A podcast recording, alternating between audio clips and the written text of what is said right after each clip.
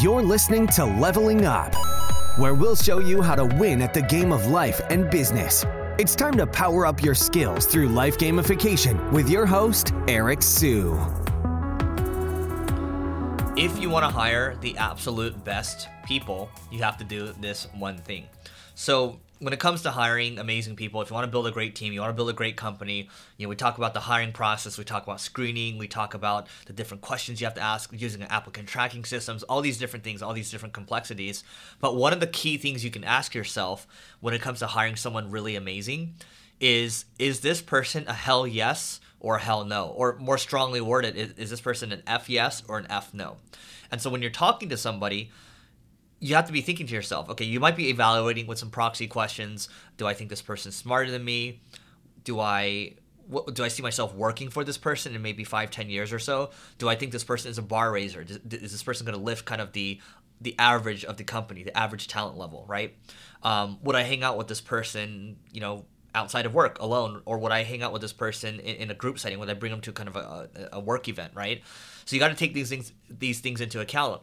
And then we also what we like to do is we like to layer on, um, you know, the the segments from kind of the, the the book, the ideal team player. You know, is this person humble? Is this person hungry? And are they smart? Right? Because if you're if you're hungry and you are smart but you're not humble you're going to cause problems for the company and you might even potentially even steal money right so you, you have a lot of these kind of proxy questions but then the, the, these all kind of lead up to you, you start asking yourself at the very end um, or even during the interview, might just might just occur to you all of a sudden, hey, this person doesn't seem like a hell yes.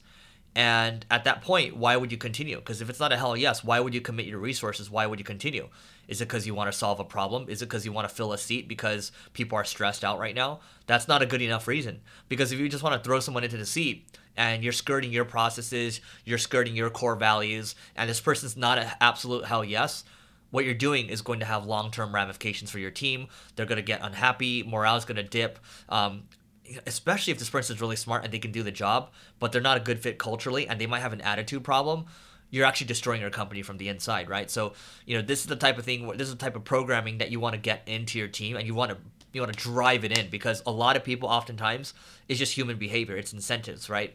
So, if I'm like a, let's say I'm like a head of uh, head of marketing and I really need to hire this paid media person, right? And I can't find anybody for the life of me. Recruiters aren't doing a good job. You know, um, our our HR is not doing a good job, and so I'm, I'm just you know I'm just like okay, I'm just gonna find someone off you know just randomly off of LinkedIn, hire the first person that I think can do the job.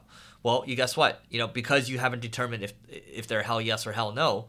Well, what's gonna happen is down the road you're going to get in trouble because you wasted all that time hiring this person and they stuck with you for three six nine months or so. Again because if you hire someone it's not it's not it's not that easy to kind of just get rid of them. I, I get the whole you know hire slow fire fast thing but uh, you want to give people a chance right? And so when you give people a chance what does that mean? Additional one month two months three months? What does that look like right? Those months are all lost time where you could have had someone really good in the space um, you know that, that you could have been training up for the long term. Like you don't want to be wasting time. So um, again if it's not a hell yes, that just basically means it's a hell no, right?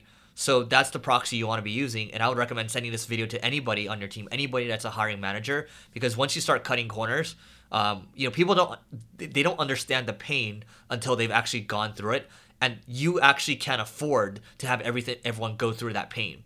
It's too expensive to do that, right?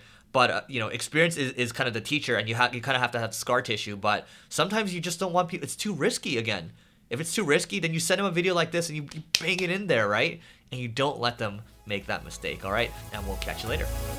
You may have completed this level, but many more bosses await. If you're looking to level up in marketing or business, just go to singlegrain.com forward slash leveling dash up to get access to our individual and team training programs.